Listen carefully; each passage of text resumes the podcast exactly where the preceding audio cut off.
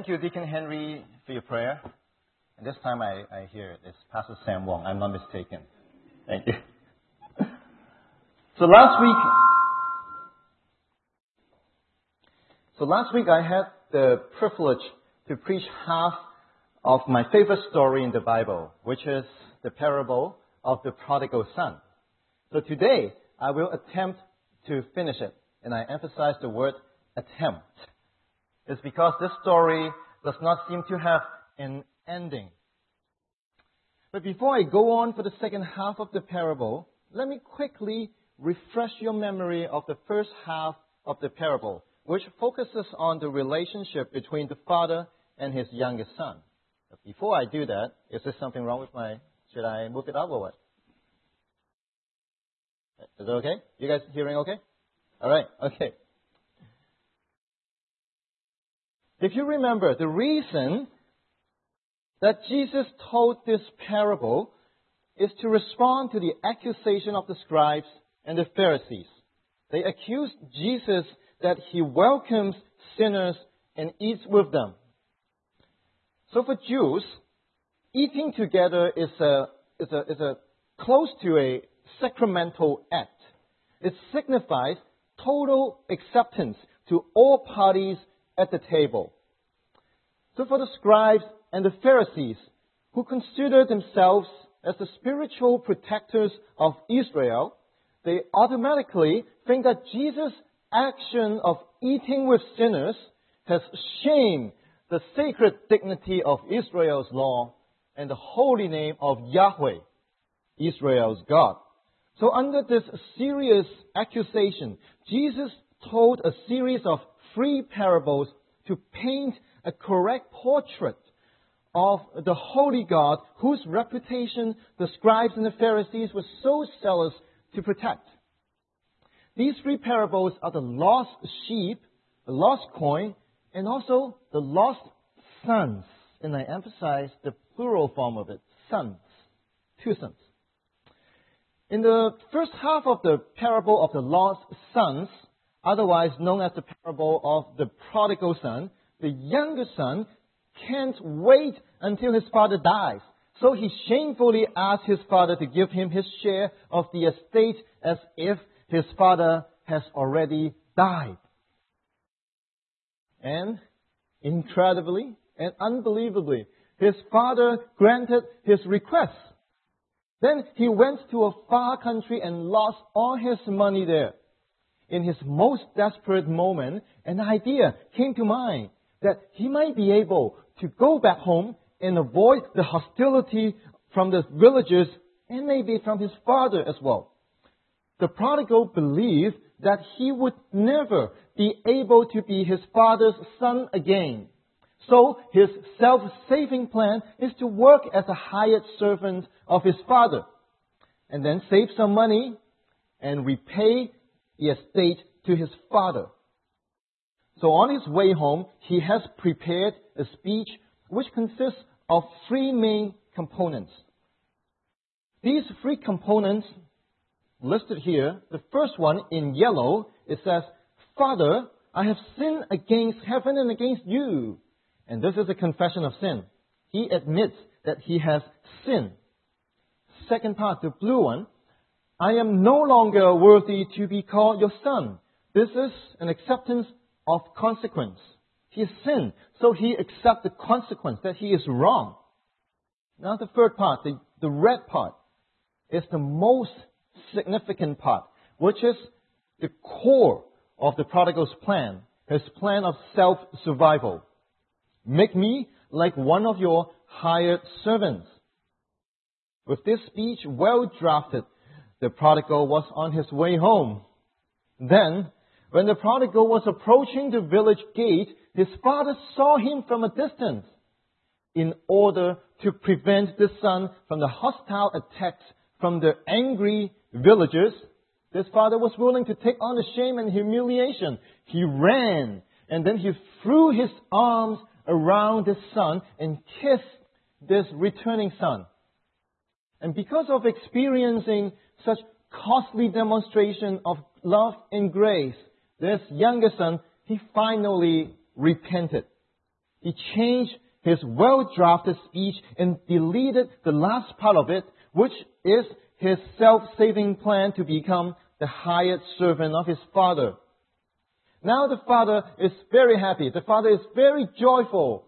And then he decided to celebrate with the whole village by killing a fattened calf. Party time. Well, the first half of the story ended in a very joyous and cheerful manner. Who would expect that a bigger and deeper conflict is hidden behind all these joys? Who would expect that this joyful ending of the first half of the story only unveils a potential murder in the second half of the story. Now, the second half of the story begins like this. Meanwhile, the older son was in the field. He's probably shepherding the flock, the sheep. When he came home, came near this house, the house, he heard music and dancing. So he called one of the servants and asked him what was going on. At this point, the elder son finally makes his appearance on the stage. In the original Greek, the word for elder, for the elder son, is presbyteros, which means elder, literally. That's where the word for Presbyterian church comes from. In Jesus' time, the word presbyteros was mostly associated with the scribes. So it is very, very clear, very apparent that the elder son in this, in this parable is referring to the scribes and the Pharisees. And these people are the target audience of Jesus' parable. Now here, let's understand who really were the scribes and the Pharisees. They are both considered the religious leaders and teachers of the Mosaic law of the Jewish society in Jesus' time.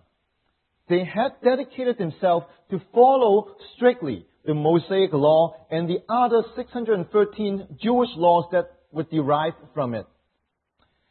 Although in the gospel, these people, the scribes and the Pharisees, receive rather bad perception and reputation, we should not discount them altogether just yet. The scribes and the Pharisees, they had very noble motivation. They wanted and strived to be holy. They even wanted and strived to help the nation to be holy. Their problem might not be their motivation, but their definition of holiness. To them, holiness means conforming to a set of rules. Humans can achieve holiness by abiding to the literal meaning of the laws. But unfortunately, this is fatally wrong. Holiness cannot be achieved through performance. Holiness can only be achieved through relationship. A right relationship with the Holy One. Such relationship does not come from a master servant, like a performance for reward kind of, reward kind of relationship. No, but a father son, a grace and love kind of relationship. The scribes and the Pharisees, they had a goal, which was to protect the sacred dignity of the Israel laws and therefore to protect the holy reputation of Israel's God. And to them, this Jesus, by welcoming and eating with sinners, has greatly shamed the name of Yahweh, the Israel's God. If they allow Jesus to continue doing what he is doing, it would mean that they are allowing him to continue to shame the name of God. And thus, it will jeopardize the blessing which this nation of Israel is supposed to receive. Therefore, the scribes and the Pharisees, they thought they are obligated to diminish or even destroy this movement that was started by Jesus. The best way to do this is to destroy the credibility of Jesus. So they are launching a full-blown attack to discredit Jesus' spiritual authority and credibility. So the eldest son of the story is representing this group of religious leaders who have misunderstood the will of Israel's God, but still insisted on their own point of view to a point where they are willing to overcome to, or subdue the incarnate Messiah, the Son of God. And this story quickly reveals that the state, the internal state of mind of the elder son. And we can see it is extremely resentful and jealous. When knowing there is sound of joy and celebration from his home, a normal son would likely feel excited and would want to go back as soon as possible to be part of it. But the first reaction of the elder son is not enthusiasm or excitement, but suspicion or skepticism. Suspicion or skepticism is the reaction of a resentful heart, especially towards those people whom we resent. Because of his suspicion, the elder son just grabbed a kid nearby and asked him what is going on. The word servant here should be translated as kid. And this kid is likely a child of, of the, of uh, the son's father's guest, the elder son's father's guest. The kid replies? Oops, can you? Oops, here, oops, too much. And he replies, Your brother has come, he replied, and your father has killed the fattened calf because he has him back safe and sound. This kid tells the elder son the thing that he least wanted to hear. His brother, who has shamed the father and the entire family, is now back. But what strikes the elder son the most is that this younger brother has returned safe and sound. Oh heaven! Safe and sound? This is definitely no justice. But the elder son is most angry not with heaven, but with his father because of the term safe and sound. The Greek, the Greek word for safe and sound is one word. And this word was used to translate the Hebrew word shalom in the Old Testament. And shalom means wholeness, means completeness. Part of shalom refers to peace, but also part of it refers to relationship restoration or reconciliation. His younger brother has returned home shalom. Are you kidding? He just came back and he is already restored, reconciled with the father. Really? It would have been unbelievably nice enough to just not punish him. But now, a village wide celebration with a fattened calf killed? This is totally unacceptable, unimaginable to the elder son. So, the scripture goes on saying, the older brother became angry and refused to go in. Now you need to take note since the father killed a fattened calf, which is a big animal, the feast will likely include 70 to 80 adult guests. And this likely the number of adults in the entire village. So this is something that's very rarely happened in a village like this. In such a rare and significant event of this, of his father, the elder son now refuses to go in. In the Middle Eastern society, a son refusing to enter into a feast hosted by the father signifies an extreme, extremely strong accusation and insult to the father. The elder son, who has always seemed to care so much about the father's and the family's reputation, now shames his father. But not just the father he also shames all the guests as well. Because this is his own family's banquet and he refuses to go in. You might wonder, well, if this is such a big deal, come on. Nowadays, in our world, many children would skip family's banquet intentionally without being judged as insulting or shameful anyway. Why, okay, this is so shameful? Well, this may be true to us, but definitely not the case for ancient Jews. to them. The wife and children must be present in a banquet hosted by the father in order to show respect to him and the guest. No matter how unwilling they are, they are just obligated to attend. In the Old Testament, there is a similar account. In the book of Esther, chapter 1, the king of Persia, Xerxes, he was hosting a banquet in his palace, but his queen, Vashti, refused to be present. The scripture records that her action was seen as despising her husband and will cause unending disrespect and discord.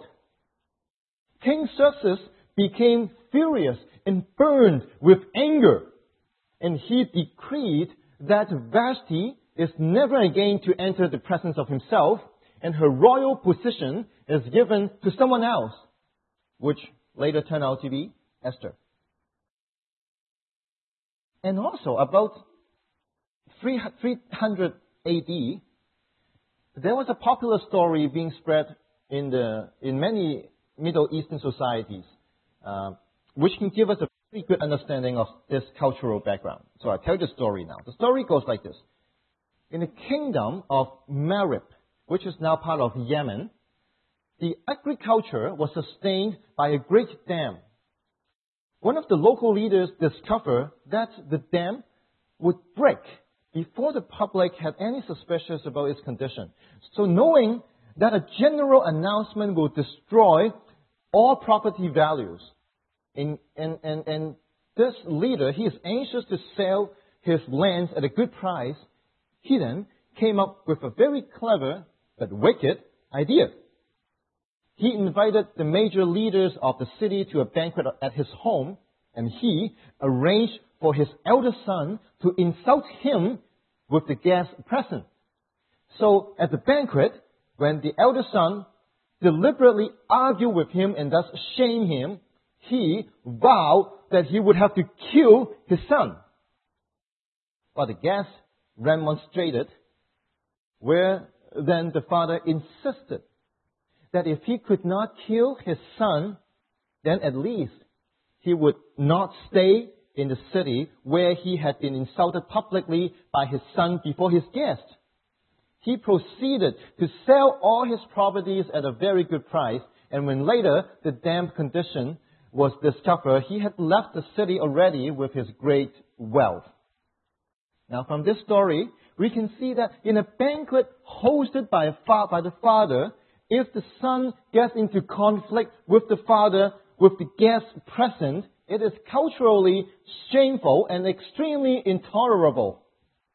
The eldest son in Jesus' parable, who has always seen himself as the protector of the family's reputation, has now shamed his father in such a significant occasion of his family. And under this circumstance, everyone at that time would expect the father to be like King Xerxes, to become furious, burn in anger, and then punish this self-inflated and disrespectful son right away. But, just like how he treated the younger son earlier on the same day, the way the father deals with the elder son is also incredible and unbelievable. The scripture goes on. So the father went out and pleaded with him. For the second time on the same day, this father, unbelievably, he left the comfort and honor of being at home, threw away the dignity of being the head of the household. He once again took on humility in order to seek and find his lost son. This father came out from home who, and, and was not because he wanted to bring judgment or punishment to this shameful son but instead he wants to, to restore this father-son relationship with self-sacrificial love. And earlier in the day, when the father extended the same love to the younger son, we remember, right? The son, the younger son's reaction was very favorable. His heart melted and he repented. He did not insist on becoming a hired servant and he gave up his self-saving plan he then turned himself into the unconditional acceptance of the Father. Now, this father is extending the same love to the elder son. What would be his reaction? The scripture goes on and tells us this elder son's reaction. But he, the elder son, answered his father, Look, all these years I have been slaving for you and never disobeyed your orders.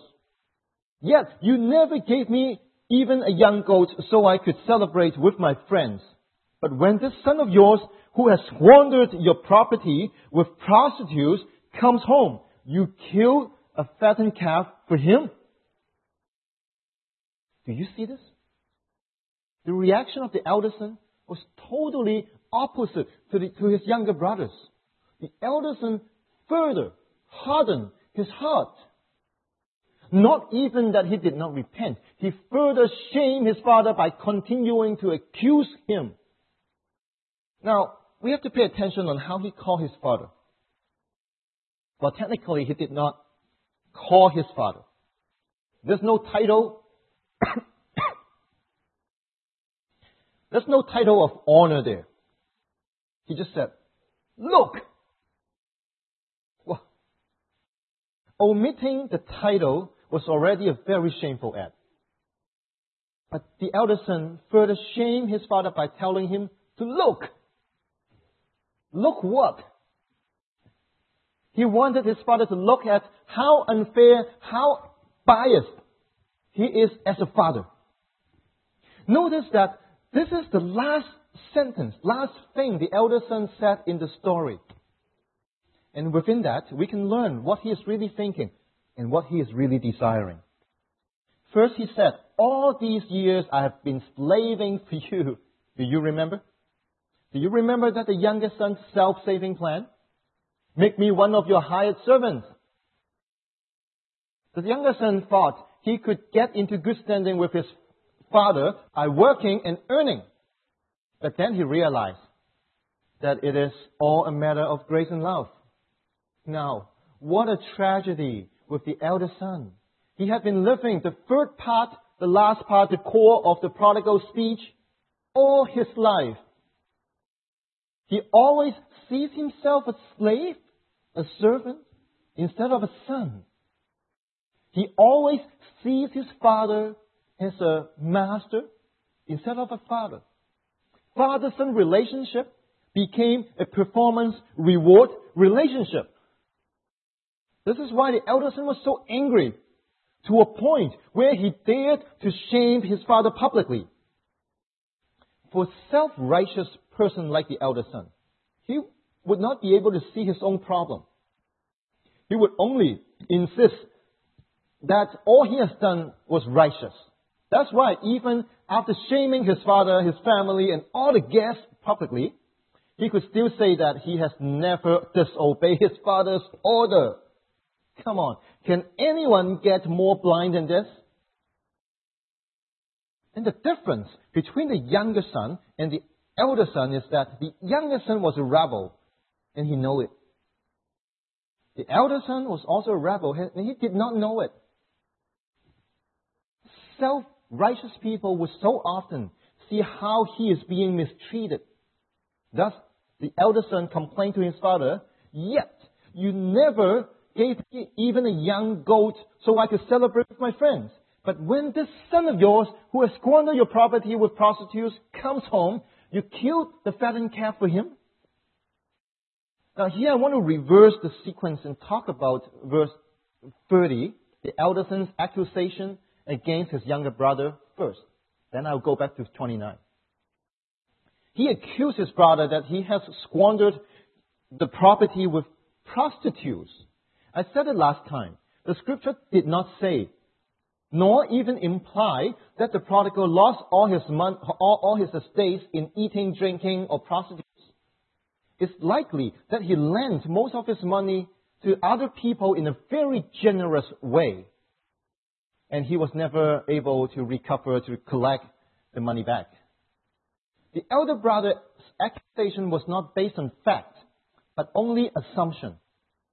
He did not even know that his father has returned before the kid told him. So how was it possible that the elder son could have any idea how the prodigal lost his money.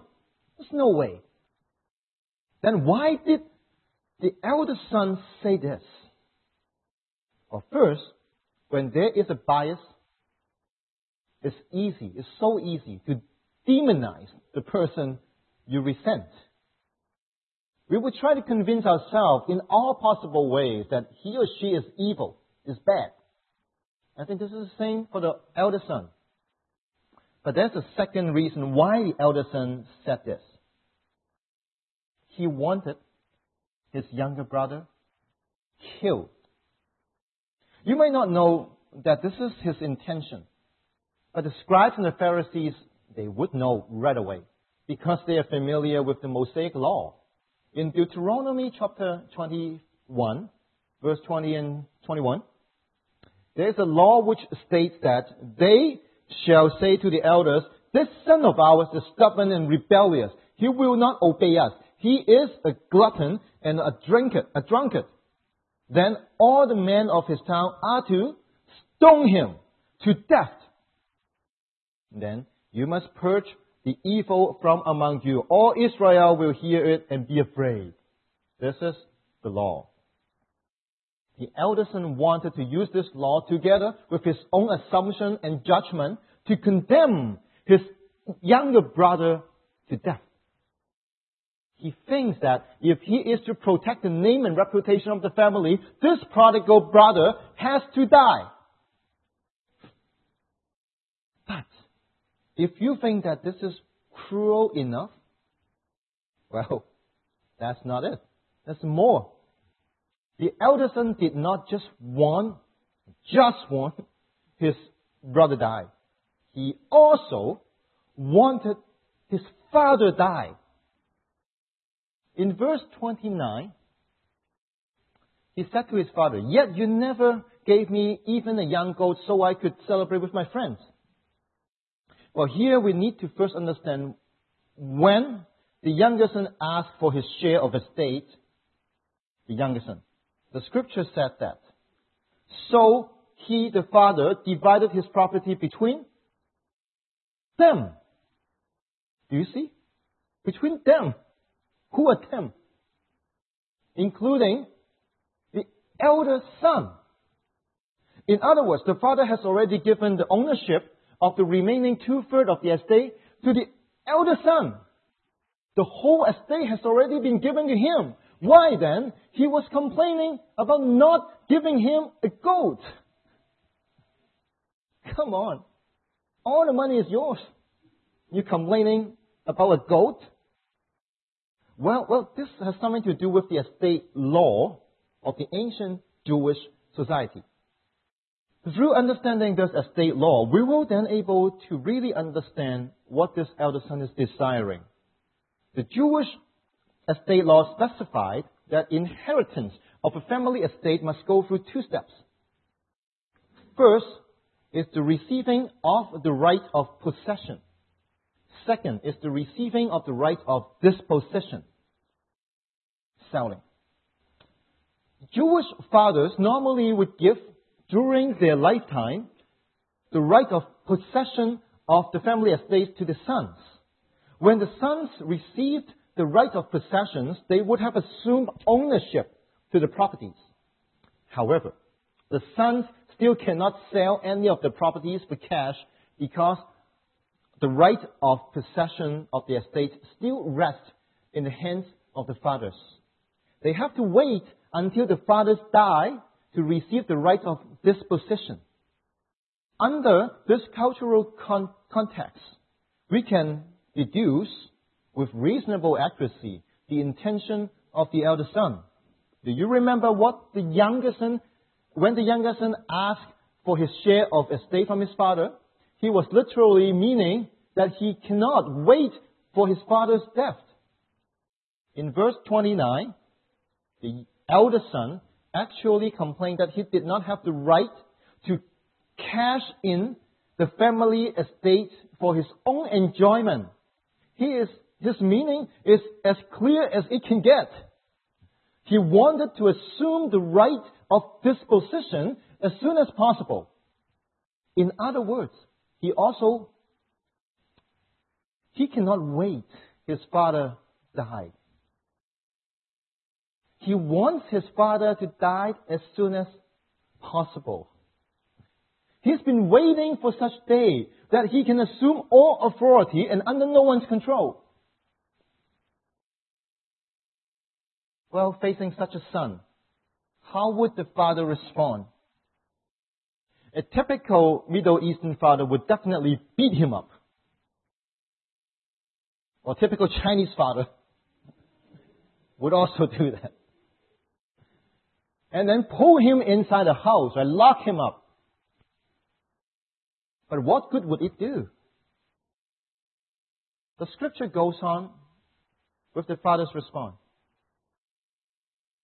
My son, literally, my child. The father said, You are always with me. And everything I have is yours. Ownership has been transferred. But we had to celebrate and be glad because this brother of yours, remember the son, the elder son called the son of yours? And the father said, This is a brother of yours. He was dead and now alive again. He was lost and is found. The father, once again, acted incredibly and unbelievably. He came out to plead with the elder son with love and grace. He still wanted to restore the son who, although he never left, was still very, very lost. The father once again willing to bear all humiliation and shame in order to seek and find his son. What the elder son could not tolerate was that his father welcomed sinners as in his younger brother and ate with them as in killing, killing a fattened calf. You see this? This is exactly what the scribes and Pharisees were accusing Jesus of. Do you see this? The elder son's hatred and resentment towards his younger brother eventually leads to a broken relationship with his father. It's the same for all of us, brothers and sisters. If anyone hates, resents our own brothers and sisters in God's family, you know, that's impossible for he or she to maintain a healthy relationship with our God. Do you agree with me on this? I know this is this parable is very hard for me, but I don't know if you feel the same way. I, I always find this parable very difficult because it does not seem to have any closure, any conclusion with the story. I hate reading story with no ending. I don't know if you would feel the same way. We are not told what the elder son would do in response to the incredible and unbelievable love of his father. How should this story end? According to Dr. Kenneth Bailey, a theologian who spent over 30 years serving in Middle East, there are really only two possible endings in light of the cultural context. First, the first possible ending is that the elder son is finally touched by his father's love. He humbles himself and just like his younger brother, he realized how much he has hurt his father. So he repents and confesses. And hallelujah, he finally be willing to enter the banquet with joy. You think that's too good to be true? Unfortunately, I think most of us do not think this ending is very likely. So, the second possible ending. The second possible ending, we will see the elder son further harden his heart. He now sees that both his younger brother and his father have shamed the reputation of the family. So now being the elder son, or maybe even the only son, the second in command of the household, he now decides that he must vindicate the name of the family. Dr. Bailey carefully speculates that is this not how the story ends? That in great anger, the elder son took his staff and beat his father to death?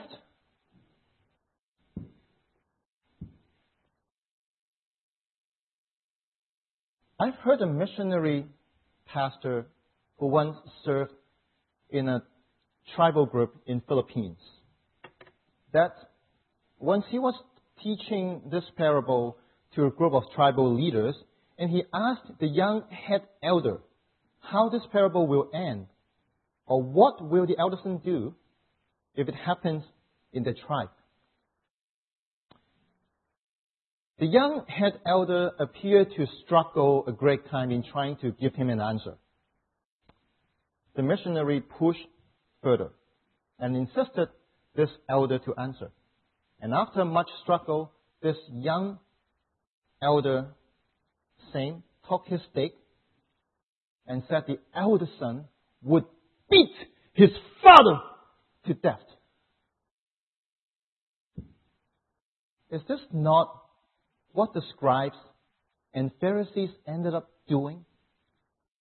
They cannot accept, they cannot tolerate Jesus' portrait of the Father God, who is, uh, who is portrait, portrayed as welcoming sinners and eating with them. So in the name of holiness, did they not kill the Holy One's self-manifestation? the accusation, this man welcomes sinners and eats with them, quickly led to the cruel cry of crucify him, crucify him, crucify him. And at the end, they nailed the incarnation of the Father's love on the cross. But then, on the cross at Calvary. One more time. An incredible and unbelievable cry of love. Father, forgive them, for they do not know what they are doing.